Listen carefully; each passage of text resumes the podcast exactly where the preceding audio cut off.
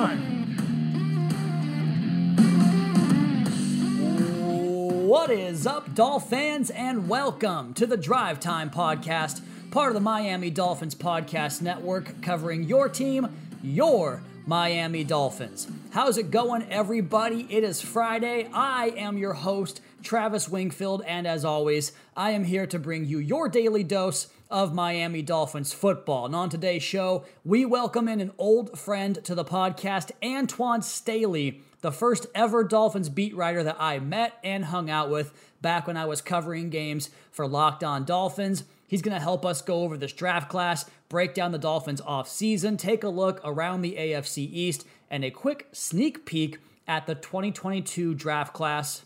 That's right, you heard that right. The scouting season never ends here on Drive Time. Plus, a quick tribute to one of my favorite Dolphins over the last half decade. All of that and more on this edition of the Drive Time Podcast. It's another Miami Dolphins. Before we get to anything, real quick, May 7th, a very, very special day in the Wingfield household. A very happy birthday to Kaylin Wingfield, my beautiful wife, the beautiful mother of my child. I hope you have a great day, and I love you, and I'll see you here very, very shortly in time for Caroline's first birthday coming up later this month. Her birthday, Caroline's birthday, and Mother's Day all in this month. It's a busy one for me, but one of busyness and sheer happiness. So, very happy birthday, Boo. And that's right, we call each other Boo because it started off as a joke when we first thought about pet names for each other, and that joke stuck. Six years later, here we are.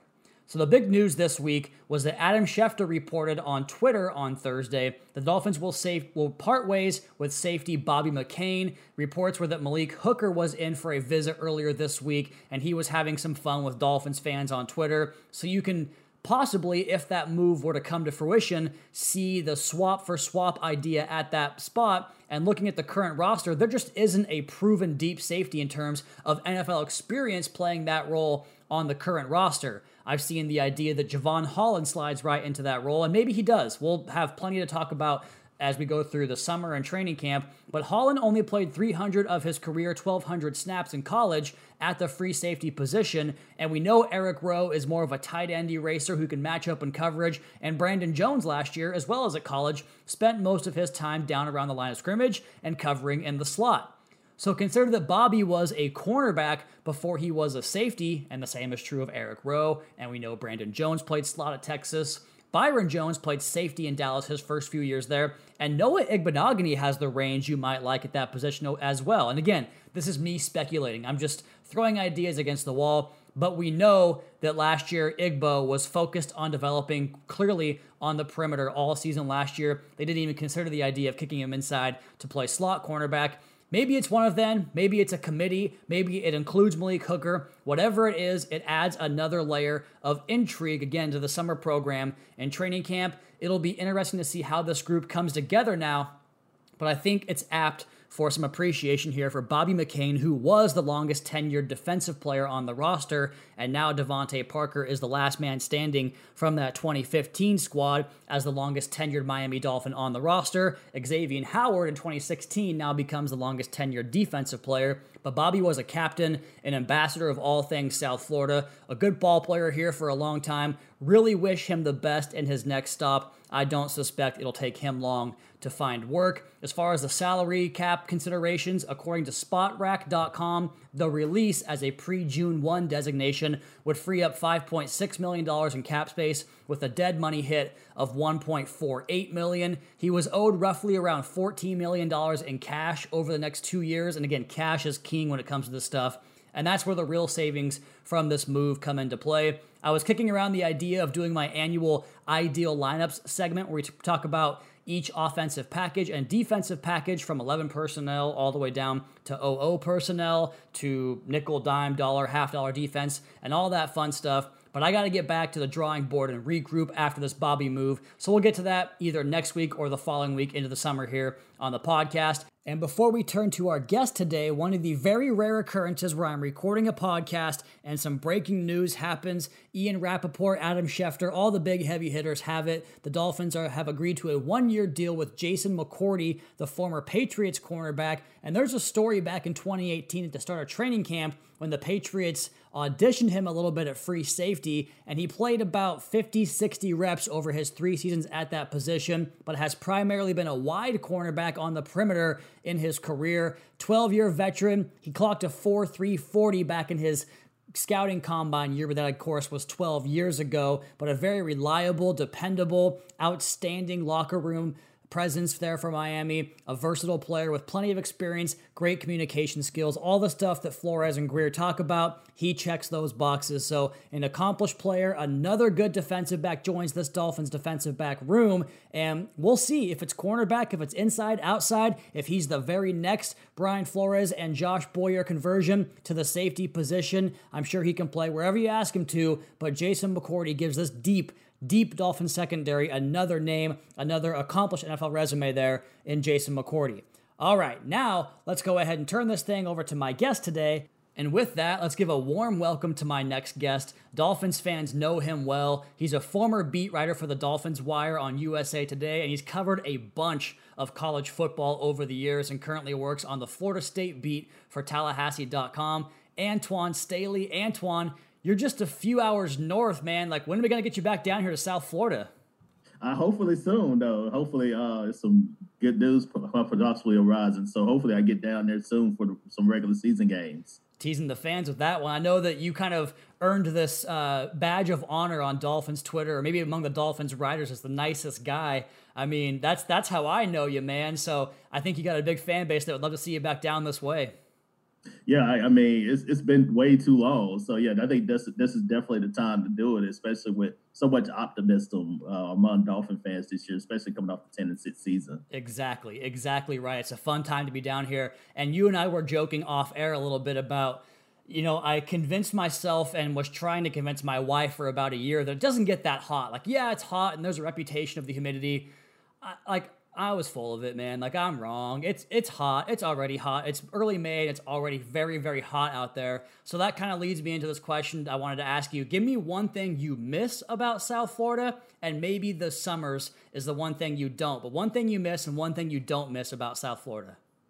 Uh, for me, I definitely miss being close to the water, having the ability to go to the beach uh, whenever I could. But yeah, I, I, you take it for granted too once you get down there. I remember when I first moved down there, it was like yeah, I'm gonna go to the beach every day or every week, and then just uh, just kind of lounge there or whatever the case may be, and then all of a sudden you just start taking it for granted. And you're like, yeah, it's the beach, whatever. You know, I can go anytime that I want to. So that's one thing that I definitely miss. What I don't miss is kind of what we touched on: the weather, the humidity, especially in the summertime, where it just gets unbearable. And then you're going to training camp, you're sweating up there in the box. in training camp, there's no air conditioning, there's no there's no fans, like you're you're trying to write down your notes on the computer, and then you have to go down on the field, and then it's hot on the field. Then, as you know, it's hot on the field than oh, it is actually so in that box, and it's just by the time you get back to the press room, it's just like you're completely soaked and wet, and yeah, you just want to go home and take a shower and relax. yeah, my, my first year at training camp was 2019 with Locked On Dolphins, and I footed my own bill to come down here. I always say that was kind of the moment that launched my career. And then I was here last year with COVID protocols and everything was different, so things were different. But I remember going onto the field and then I would drive back to my hotel room and I would shower because, like you said, like you're miserable until you get that shower. And then I would finish my work after the fact while the rest of the beat guys and you included had to go back there and usually had one of those hot sandwiches they would serve up to you. And then you had to sit in that little crowded room and, and write your story for the day. But, um, you know, I look back at that and think like how terrible it was at the time. And now I'm thinking like I, I want nothing more than one of those late July, early August scrums on the practice field because we just haven't had that. And it's like the old time, the old way of doing things, right? So, my question for you, Antoine, do you have your best scrum story or maybe post game story or something memorable that happened to you while you were covering the team within talking to a player or a coach and the other beat guys? Is there one thing that stands out to you? Uh, a few things actually. Uh, just uh, I remember, po- like, really, the training camp scrubs are kind of the best because yeah, people, the players get so tired of hitting each other yeah. after a certain point that like they just want to play against somebody. They don't care who it is. It could be uh, a high school team, college, whoever. And then uh, I remember just kind of, um, yeah, I remember just Jarvis Landry also uh, talking about that and just uh, players getting upset and pushing each other. Uh, I, I, remember probably um, one thing that I do remember my last year covering the Dolphins was Mike Pouncey was still on the team there as well, and he was coming up on the last year of his contract, and he he thought he in his mind he thought that none of us thought he was going to play all 16 games. Sure. And he, he, just had that in his mind mentally, which I never said that. I just always wrote that he had not played all 16 games in such a long time. So he took it as a slight, and then he pointed at every single reporter said, like, you didn't think I was doing. You didn't think I would do it. He pointed at all the reporters. I guess somebody told him that we had wrote something about him, and then uh, you just can't, you can't do nothing but laugh. But you know, it's it, you know, it, a lot of players take things personally. Uh, they say they don't read anything. They don't read a lot of stuff, but they do. They always yeah. do. Uh, whether they do or also other play other their family members or people around them read it. They they're aware of what you're writing and what you're saying about them on Twitter and social media. So that's that's always kind of what sticks out to me. To me, that relationship between players and coaches and the local media market is is one of the most underrated parts about sports and sports media and coverage and all that stuff because you just can't replicate that otherwise. Like Flo jumping into a press conference and, and acknowledging Cam or Omar or Safid by name. I remember last year at training camp, Safid had uh, Safid Deen of the South Florida Sun Sentinel had quoted Flores previously about something he said, I forget the material. Flo disagreed with the fact that he had said that. And as Flo was coming onto the practice field around that corner where the bathrooms are, like by the bubble, you know I'm talking about, he came yeah. around from that corner and he looked up at press row and all of us were sitting there. Of course, nobody else in the facility because it's just media and the players. And he looks up and said, Safid, you find that quote? And he's like, I'm working on it. So like that that back and forth, you can't top that. It's my favorite thing when it comes to sports and sports media. So speaking of talking to coach and his interaction with media, I know you were you covered the team his first year here, correct? Uh yeah, I was I was coming out when his first year, yeah. So I covered him a little bit before I ended up leaving. So you got to know him a little bit. Yeah. Uh, you know his temperament. You know the way he answers questions. You know he's he's transparent when the question I think is is adequate or or, or it's it is legitimate, and maybe not so much otherwise. If you could put one question to coach right now, whether it's about the draft, the off season, this upcoming season, whatever it might be, do you have one question that you would love to ask coach right now?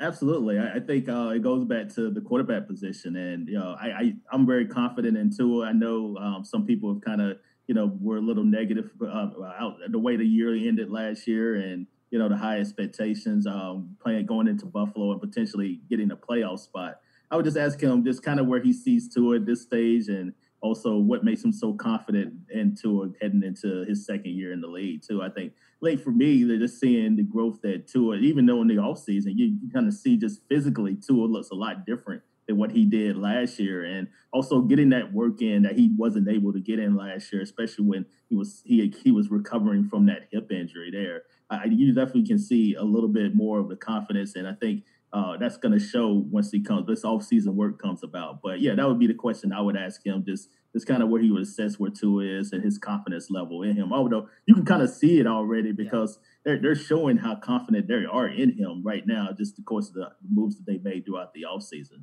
I mean, they basically structured the offense around his strengths, in my opinion, which is a phenomenal approach to take for your second year quarterback, right? Novel concept. Let's give this guy the things that makes him tick the best. I you you mentioned, you know, Tua there. His his first I don't think there's ever been a, a throw in football in Dolphins practice that will be more anticipated than the first ball he throws whenever on field work is available to the media. We all want to see that drive and that rip because, like you talked about, he's jacked now, right? Like he's lifting weights. He's definitely put the time in and he's ready to come out and compete. I want to see the type of drive he has in that football now, you know, a year and a half, two years removed from that serious hip injury. So you touched on, you know, covering Flo your first year here, and one of my favorite exercises. We talked about this in the Twitter Spaces conversation. Which, by the way, if you guys aren't familiar yet, Antoine, uh, Jason Sarney, and Waldo. I, I don't know Waldo's last name. I know is at the he does the regulars podcast, right? Yes. They these guys do a phenomenal Twitter Spaces, which is like an hour long show where it doesn't record permanently, right? It's just a segment that's live and then it goes away. We um we actually started recording it on a podcast, so we've been doing it once a week too as well. So we'll we'll put it on a podcast. Uh, some people don't, but yeah, we we thought it'd be a good idea just so people can listen to it if they don't get a chance to be on the live spaces. Well, it's a really cool format. I'm glad you're doing that so people can go back and hear it because I actually was on there and made some points that I, I was pointing to some friends about how I was talking about certain subjects. I was like, you guys got to go hear this, and it's a great conversation, but we couldn't find it. So that's good to hear. But check them out on the Twitter spaces as well as the podcast. But as you get ready for year number three, and one of the conversations I brought up to you guys was put the 2019 roster up to the 2021 roster night and day difference, Antoine. What do you think of this Dolphins operation heading into year three of this regime of Flores and Chris Grier? I love the direction that they've gone in because now you've gotten two of some weapons, and the and offensively, I feel like they're ready to take that next step. I feel like last year, um, I thought this is a team that could finish eight and eight, nine and seven, but just looking at the team, what they have defensively and also offensively, I think I think they are a playoff team. I really do. I think you look at uh, the first round pick, and I know we'll start to get we'll get into some of the draft picks too as well. Uh, Waddle, I definitely think having him back with Tua, and they already have some chemistry down anyway. Even though they have not played played with each other for a year, but they still you still when you have that type of chemistry, it's something that you're going to always remember and just always kind of it, will come back to you kind of like riding a bike. So I imagine that'd be something good there too as well. I like the uh, upgrades they made, uh, getting uh, Holland there from Oregon. I, I love them at the safety position. Actually, uh, before the draft started, I thought he was the number one safety for me heading into the draft. Well, somebody had asked me that, and I was surprised actually the Dolphins had a chance to get him when they did. Um, I know a lot of people were disappointed at the running back they didn't they didn't address the running back position there, but getting a guy like that who can not only play the safety position, but also play uh, also some cornerback position in the slot, and also all of being versatile as he is, also in special teams. I definitely think that's big too as well. And the way they've dressed the offensive line too is, um, and also defensively as well. Um, getting a guy like Jaelan Phillips too as well in the uh, what they did in the draft. So I I love the direction this team is going. I definitely think it uh, obviously, Buffalo is the team you're trying to get now to in the AFC East there, but I definitely think you've gone you've gotten a lot closer than what you were, and the expectations will be a lot higher heading into to that 2021 this year as opposed to last year, where you're still trying to find your way and not necessarily sure where this team's going to finish. I think the talent level has just been just significantly upgraded for the last couple of years. I, I was going to say leaps and bounds. I'm glad you mentioned the offensive line because you know I've I've always really admired Jesse Davis for what he brings to this football team for his flexibility, his versatility, his leadership, the way he communicates. He's a great guy. And yes. you know, he went into the 2019 season, I believe, after the Laremy Tunsil trade, really as the like we know this is like a starter, and he was maybe the only one that you could say that about. And now you look, I think if the situation bears out ideally, you know, and I, I, hate saying this, ideally, he's your seventh or eighth offensive lineman because if the upgrades you made or the, the moves you made pan out the way you hope, then that kind of slots him down. So that kind of right there speaks to the difference in terms of where this roster has grown over the last three years. And that's what's supposed to happen, right? You, you add talent, they tore it down to the studs, and now they're building it back up through Flo's vision. And I think that you get that head coach right, man, you get that vision executed, you can really start flying from there. But you touched on Jaylen Waddle and Jevon Holland, which brings me into my next question. Which was your favorite pick of this draft? It almost sounds like maybe it's Holland. Do you have a favorite pick from the Dolphins in this 2021 draft? I, I think it would be Holland, just because uh, I, I, just love the thing I've noticed about Brian Flores, and then you would know it uh, better than I would. I just think he likes players that are versatile, that can do a lot of different things and play a lot of different positions. Where you talk about offensive line, where you can plug guys in, and obviously injuries are going to happen throughout the course of the year. And with Holland, I definitely think that yeah, you can like you say you'll have him as your traditional safety, but you can use him in so many different ways that it can confuse the defense. And uh, obviously, a ball hawk there is somebody that's uh, gotten a ton of interceptions in college too as well. And uh, uh, like I said before, um, if you need him to play special teams, I don't know they, how much they will, but if you need him on that end, he can definitely do that there too as well. So yeah, I, I definitely it's rare that your your favorite pick will be a second round pick or day two pick, but that's mine too because I think he can immediately have the impact or, or Phillips have and also Waddle has in their first year. So yeah, I, I think the pick was just a home run there for the Dolphins. We've got Antoine Staley here on the Drive Time podcast, and I don't think I have many options for you for this next question because I can't imagine it's Jaelan Phillips at number 18, who was the top pass rusher on many people's board in general to get him at number 18. You then come back. Maybe it's the trade up to get Liam Eichenberg. Maybe it's the third round pick with Hunter Long. Maybe it's trading out of the fifth round and having that 150 pick gap. Was there a pick that you would have done differently, something you would have done differently on draft day in general, whether it's not making a trade or selecting a certain player? Like, which pick was it, and what would you have done differently? Can I can I say uh, nothing real? I mean, yeah, obviously you, you would like to have a running back. Uh, I, I, think they would have wanted a running back. Obviously, uh, uh, Williams from North Carolina was possibly there for the taking before the Broncos slid in and drafted him. But I think that was what they decided maybe wanted to do. But obviously, the Broncos did that for a reason because they knew the Dolphins were interested. But I mean, just looking at it and how the draft played out, I thought they did a great job. I really do. I thought they had one of the best drafts uh, out of all the teams in the league. They address you can't address all every single need that you have in the draft. I mean, it's impossible. But I think they addressed a lot of the concerns that they had heading into the offseason. You gotta you got a playmaker at wide receiver. You, you, needed pass rushing help. You got that. I definitely think safety was a concern too as well. The type I know uh, Hunter Long probably confused a lot of people, yeah. but it didn't confuse me because when you're when you're building a team like Chris Grier and Brian Flores is trying to do, like you see what you're you see what potentially you may need in the future. Yeah. And that's why you end up taking a guy like that. You understand that Mike Gesicki and Durham Smythe earned it last year in their contracts. And you want to make sure that you have a contingency plan just in case you're not able to sign one or the other. And you're getting a guy that can also who's a heck of a pass catcher, but also somebody that can uh, contributed in the run blocking pass, run blocking game too as well. So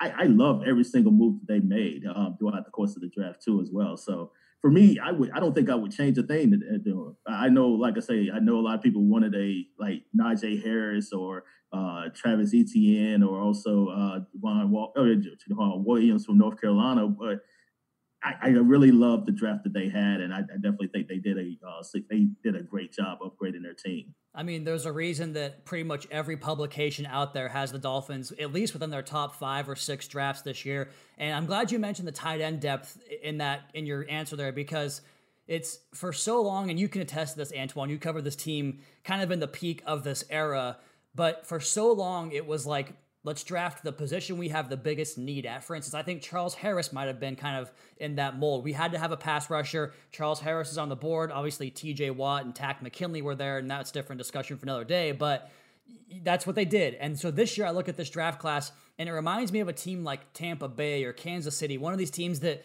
you know has competed in Super Bowls the last couple of seasons and has I guess their roster figured out. And so let's just go ahead and get the best player we can, plug him into the lineup. When we do that enough times year over year, we're going to be able to sustain the success. And that's kind of what I saw from Miami. It's not like panic, go get your needs, plug up that hole, and call it good. Let's get the best football players we can. And that's, like you said, like I expected you to give me one, but I'm glad that you didn't as far as what you would do differently, Antoine. So yeah, I just think that yeah, that, that's what the best teams have done for. Look at the Ravens and the Steelers; yes. they do that consistently. They get they make sure they draft guys that can go out that fit their system and also uh, the best available player. And it, it, doesn't matter if they already got a running back or a linebacker or whatever the case may be. They figure it out later and they draft those guys, and that's kind of what you have to do. I mean, I think if you start drafting on needs all the time, then you're not taking the best players for your system. You have to be able to make sure those players are going to a fit into what you like to do, and b uh, how ta- fit in from a talent standpoint as well. So, and I feel like every person, every team, every player that the Dolphins fit did that uh, last weekend. 100% agree. And as someone who has to file stories about transactions when they happen, just know that this team and Brian Flores, they're going to churn this roster and continue to bring guys in, escort guys out, and just continue to find gems and, and, hidden pieces that can contribute, especially when it comes to cut down day. This has been one of the more active teams the last couple of years, and they found gems, whether it's a Vince Biegel or even a Salvon Ahmed last year. They find guys in September after cut down day. So it's not over yet. Like we have a long way to go until football games are played to plug those possible needs. And speaking of a long way to go, again, I talked about Antoine covering college football, and, and I apologize, Antoine, because I know you've been at many different publications. Athlon is the one that I recall most recently. Is that correct? Yes. yes. So, because of that, I thought, what a great opportunity to to do what some other publications have done and give ourselves a, a, peek ahead to the 2022 draft class. And I want to go ahead and just kind of go down the list here, position by position, and talk about what you like in the class, maybe what you don't like, and how about quarterback? Like this is one of those classes where you know every everyone this year talked about how you have to come away with one of those top four quarterbacks this year because next year's class is no good. Do you see someone that is a clear cut number one? Is there someone that you have as a dark horse candidate to rise up? Who do you like? Who do you not like? Talk to us about 2022 quarterbacks. Well, first of all, when people say that, I, my answer to that is always did anybody think uh, Zach Wilson was going to be a top quarterback? Did anybody think Joe Burrow was going to be a top quarterback? So it's always somebody that's you don't necessarily know much about, and they come they come of age, they have a great year, and then all of a sudden they're a top one or two pick on on the draft board. So yeah, just because you're not, you don't see a top, a whole lot of top quarterbacks now, doesn't necessarily mean that won't be the case next year. So, having said that, for me, I think Sam Howell from North Carolina, I definitely think you look at him and everything that he's eh, eh, like him starting as a freshman under Mack Brown and just uh, his maturation there. And I definitely think you're looking at what North Carolina has potential potential to be this upcoming season, where I think you know, I, think obviously Clemson to be the favorite in the ACC, but uh, North Carolina's right there too, especially with the talent uh, Mack is uh, accumulated throughout the course of the year, and um, having a guy like Sam Howell at least for one more year, I definitely think he's poised to have a really, really big year. Uh, so for me, he would probably be the top quarterback on my board. I know a lot of people. Uh, we spoke about this off air. Uh, Rattler, I, I, think he's a little bit um, behind Howell a little bit in that sense, but you know, it wouldn't surprise me, especially in that Oklahoma offense and all the the success that they've had bringing out quarterbacks that he'd be up there ranked high too. So those would probably be the top two guys I would list least uh, list right now. But how to me clearing the way is the number one guy at least on my board right now, the quarterback position. I just can't get into Rattler's game, man. There's something about it that I don't like. I don't. I, maybe it's too mistake prone. Maybe it's too.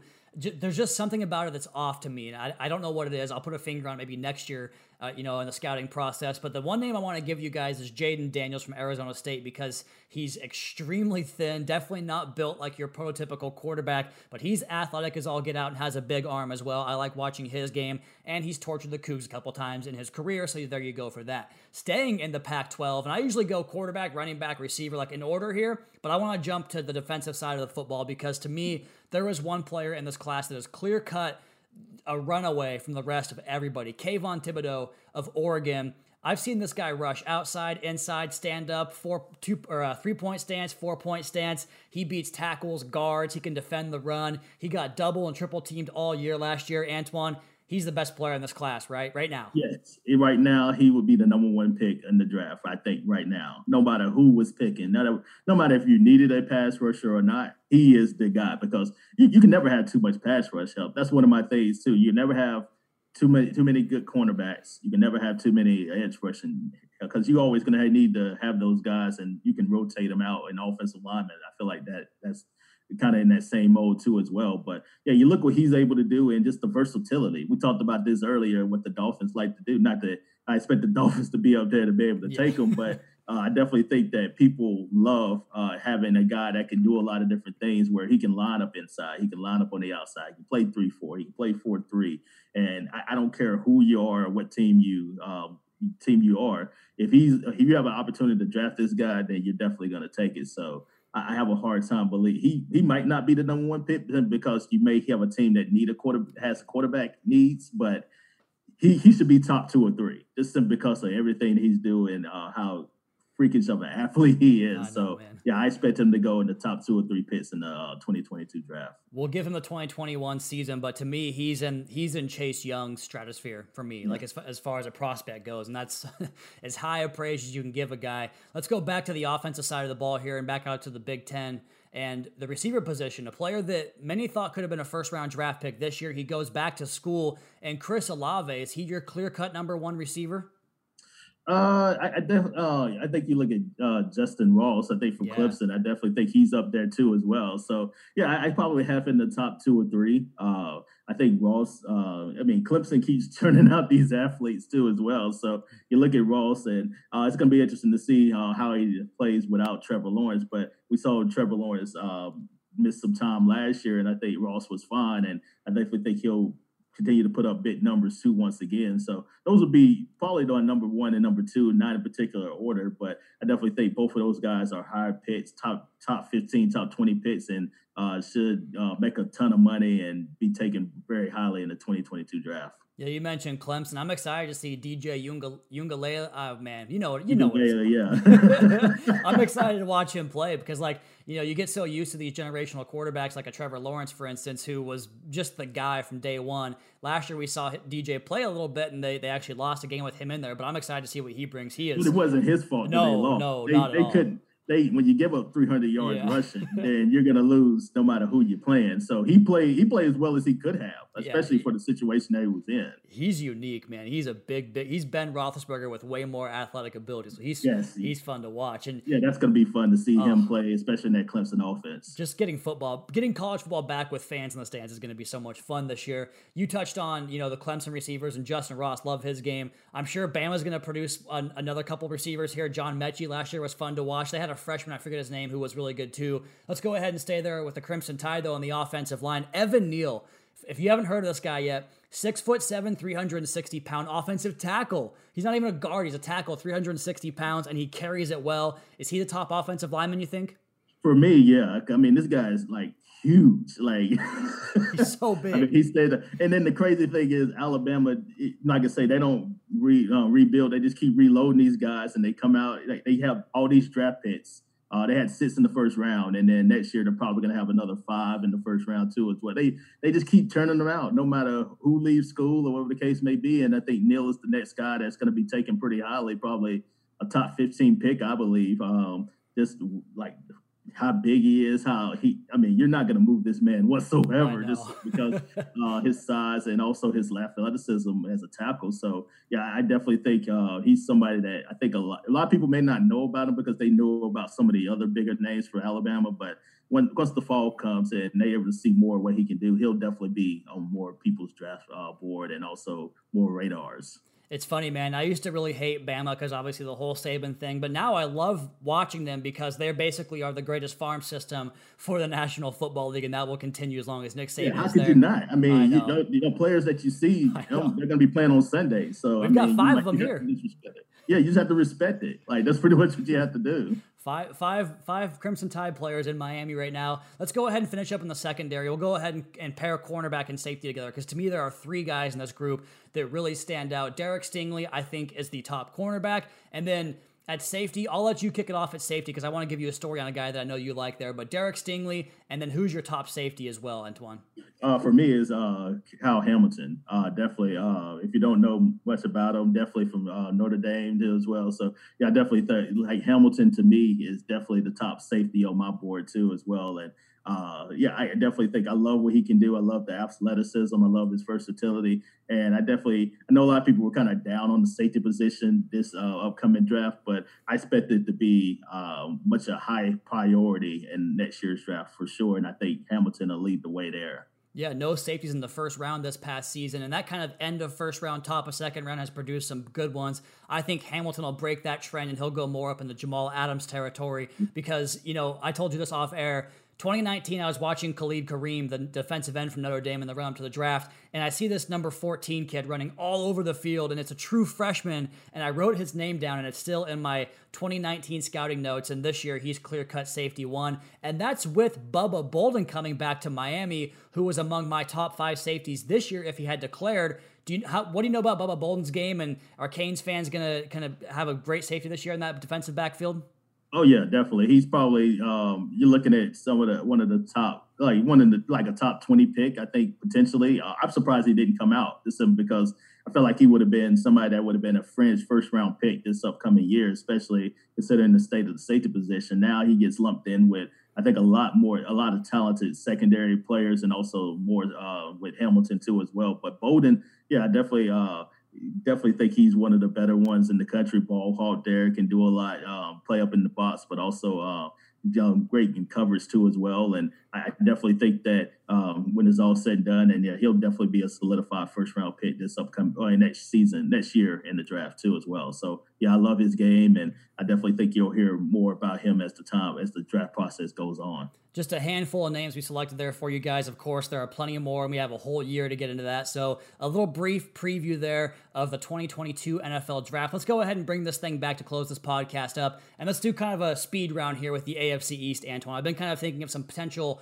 off-season ideas and segments for the podcast, and I was thinking, let's go around the NFL, and I thought, let's talk about Aaron Rodgers. Then I thought to myself, I don't want to do that. I'm so over the whole like drama quarterback. Like, just show up and like two NFC championships in a row. You've got an all pro receiver, an all pro offensive lineman. Like, I don't know, man. It, it bothers me. So let's just let's just move on, okay? let's talk about the AFC East here and start with the New York Jets, who I love their draft, even though I didn't. I didn't think Zach Wilson was QB two. He, he was QB four for me personally. Antoine, you can tell us what you thought of that. Alijah Vera-Tucker, I was a little bit off put by trading up for an offensive lineman in a deep class, especially two third round draft picks. But then after that, with Elijah Moore and Michael Carter, those were fantastic picks, I thought. They come back and get Hamsah Nasirildeen, the safety slash linebacker out of Florida State in the sixth round. How much better is that team? And did they get it right with Zach Wilson? Uh, I, I, think Zach. Well, I agree with you. I think Zach Wilson was probably two, like three or four in my as far as quarterbacks. I had I had Justin Fields number two. Same. That's just my opinion. Uh, you know, whatever the case, like a lot of people felt like Zach Wilson had the higher potential, but for me, I thought Fields solidified himself in the playoff last year. But no, the quarterback aside, I definitely think I did like what the Jets did, uh, addressing some offensive line needs. Um, Elijah Moore, getting him what they did I definitely think that was huge too. To uh, end up getting Corey Davis in the offseason too as well. I definitely uh, you got those two players together. And Michael Carter, who I thought could have been a second round pick potentially, not they get him in the fourth round. That's that's a heck of a value there. And Nasirildeen, who the real reason he slipped down was really basically because of injuries that he endured uh, his last year there at FSU. To get him in the sixth round, which I think he's definitely a third round talent. I think I, I, think they did a great job. I think it's hard to on the Dolphins podcast to kind of give Jets some credit, but um, you kind of have to do. Game has to recognize the game a little bit. I definitely think that they they've definitely improved their uh, football team this year. Uh, Robert Saleh has come in and uh, definitely put his stamp on there. Joe Douglas, the general manager, seems like they've done a really good job this year. And it'd be interesting to see how they finish this upcoming year. But I definitely think, um, looking at their draft, other than maybe the quarterback position, I definitely think they got it right for pretty much all of their picks. I have a one answer response I need from you here. Do the Dolphins sweep the Jets in 2021? Yes, you have. If you're going to make the playoffs, you have yeah, to. exactly. So, yes. Perfect. And another team they probably have to get at least one, if not two, from is a team that gets another new quarterback in the division in the New England Patriots, who had a very un-New England like offseason. Nelson Agholor, Kendrick Bourne, Jonnu Smith, Hunter Henry. They lose Joe Thuney on the offensive line, but they also get Dont'a Hightower, who opted out last year. And that to me is their best offseason addition they'll make to the roster this entire offseason. But then they drafted Mac Jones. So my question here, I suppose, is three-pronged. Who starts at quarterback for them opening day? Are they improved enough to push for a playoff spot? And can Miami get a, a sweep of them, or is it going to be like the last decade where these two teams sweep every or split every single year? I should say. All right, the, the Matt, all right, Mac Jones, Cam Newton debate. I think you'll start out with Cam Newton just simply because you know obviously Cam Newton comes back his second year in the offense, and um, let me see. I, I thought he um, he had some ups and downs. Obviously, his uh, first year in New England, but I definitely think he will be the starter initially. And then the problem is Cam Newton has not played a full 16 game season since 2017. So you're gonna have to keep that in mind. If that if that continues to be the case, then Mac Jones will play at some point. So uh, yeah, I, I, imagine Cam will get the start there too as well. Uh, as far as them pushing for a playoff spot, yeah, I think I think they could. Uh, I mean, you got seven spots in the uh, AFC this um, now with the extra wild card. So I mean, nine and seven, 10 and six might be it would probably get you uh, one of those spots. So I think they could, uh, along with the Dolphins. I think they'll they'll contend for one of those spots. As far as them sweep, like the Dolphins sweeping them, I probably have them splitting as well. That's just kind of how it seems like. Every year. it's, it's weird because even when the Patriots were New England, the Dolphins will find a way to split with them more often than not. Uh, no matter how bad the Dolphins were, no matter how good the Patriots were, they came down to Miami, and then the Dolphins would at least get one of those. So I expect that to probably continue too as well. I'll just say 10 and 6 is good for everybody that gets in the playoffs except for Miami. Twice in my lifetime now, 10 and 6, no playoffs. Well, we have to say uh, maybe 10 and 7 now with yeah, extra, yeah, that's true. extra That's true. So, yeah, coming. It just broke my heart this year. Back in 2003, also Ricky Williams' his last year, his first stint with the Dolphins, 10 and 6, no dice. Let's go ahead and finish up with a team that did go to the playoffs from this division, the big challenger, AFC Championship game representative, the Buffalo Bills. They addressed their pass rush needs with Rousseau and Carlos Boogie Basham, who I hate that because I love that guy's game so much. Antoine, is this team closer to taking a step towards the Super Bowl or closer to coming back to the pack? You think? I, I think, um, I think, I well, I think they probably closer to coming back to the path because I think the Chiefs have gotten immensely better. Yeah. That that's how scary Kansas City is. Uh, I know. I man. mean, yeah, it's it's insane. And I feel like they've had one of the best off season, and they they won the AFC last year. So that, that's crazy to think about there. But yeah, you look at Buffalo and some of their issues, especially you saw in the AFC Championship, was the lack of pass rush and help. They hope they can kind of um, solve that with Rousseau, somebody that was kind of looked viewed as a first round pick a little bit, and kind of slipped down a little bit. Uh, it's kind of slipped down a little bit further than what he wanted, even though he still was a first round pick. But uh, I definitely think he could potentially be uh, something uh, a player that can solve their issues. And I love I love Basham. I saw a lot of him at Wake Forest. Uh, Wake uh, Wake Forest, Winston Salem area is where I'm from, so I kind of keep up on. Uh, what, the, what the Demon Deacons do, but yeah, he's somebody that stood out. Like a lot of people probably didn't watch a lot of uh, Wake Forest football, but yeah, he's he's amazing at what he could do, and he definitely fits with Sean McDermott and that defense uh, loves to do uh, from a defensive scheme standpoint. So I definitely think they've improved in that areas. But I I think it's I think it's Kansas City, and I think it's everybody else kind of cluttered in the middle, trying to make trying to get that second spot in the AFC. But I think the Chiefs are just far and away, at least right now on paper, unless something happens like a big time injury, uh, they're they're, the clear cut team in the AFC. which is kind of what happened that basically cost them, in my opinion, the Super Bowl this year was clear cut injuries across the offensive line. But you have to give it to the, the credit to them to go out and address those needs and to not be bullish about it all. They went after it hard and addressed that offensive line, just like we addressed need to talk about the 2022 draft as well as this season around the AFC East with Antoine Staley, formerly the nicest man on the Dolphins beat. Now we'll call you the nicest man on Dolphins Twitter. What are you working on now, man? And where can people find you on social? Uh, you find me at Antoine Staley, also uh, on Twitter, and you know, find my work at uh, Tallahassee.com too as well. And you know, just talking about Florida State football and just kind of we also preview some of the potential draft picks for them this upcoming year as well. So you can kind of check out my work there and just kind of see what what they may have in the store next year for the 2022 class as well. So yeah, they they're hoping to have a much better year than they had from when it going three and six a year ago. So yeah, check out my work there and uh, definitely, man, it was it was great talking to you, man. It's been it's been way too long since we did this. We'll have to do this uh, once again as well very soon. Here's my closer. I was gonna gonna end with. Come back down here. We'll do the elbow room and bow campers again. Sound good, man? Yes, that that's a plan. Yeah, that that'll happen this year definitely. Love it, man. Thank you so much for coming on, Antoine. I appreciate it, and have a good rest of your night, man. All right, you too. And there he goes. He said it all, Antoine Staley. He's a great resource to have because he's not just Dolphins, he's college football as well as the NFL landscape. So I appreciate him coming on doing that. We ran long, but I don't care. And I want to finish this podcast with something I closed out a podcast after Thursday night with, and I got a list of names here from the draft party on Thursday night at Hard Rock Stadium. Kim, Thomas, Heather, Doug, and Brian, the broadcast team, the control room staff, J Productions. They did all the stage design and the LEDs as well as the mics on stage, and Dark Horse Miami signage for the desk design. In general, Hard Rock Stadium and Miami Dolphins operations and events departments for putting together that entire event. It was a spectacle, so much work that went into that, and thank you to everybody involved with the draft party. As for my time on this edition of the Drive Time podcast, it's going to be my time. You all please be sure to subscribe to the podcast on Apple Podcasts. Leave us a rating, leave us a review. You can follow me on Twitter at Wingfield NFL. You can follow the team at Miami Dolphins. Check out the Audible and the Fish Tank podcast, and of course, MiamiDolphins.com. Until next time, fins up.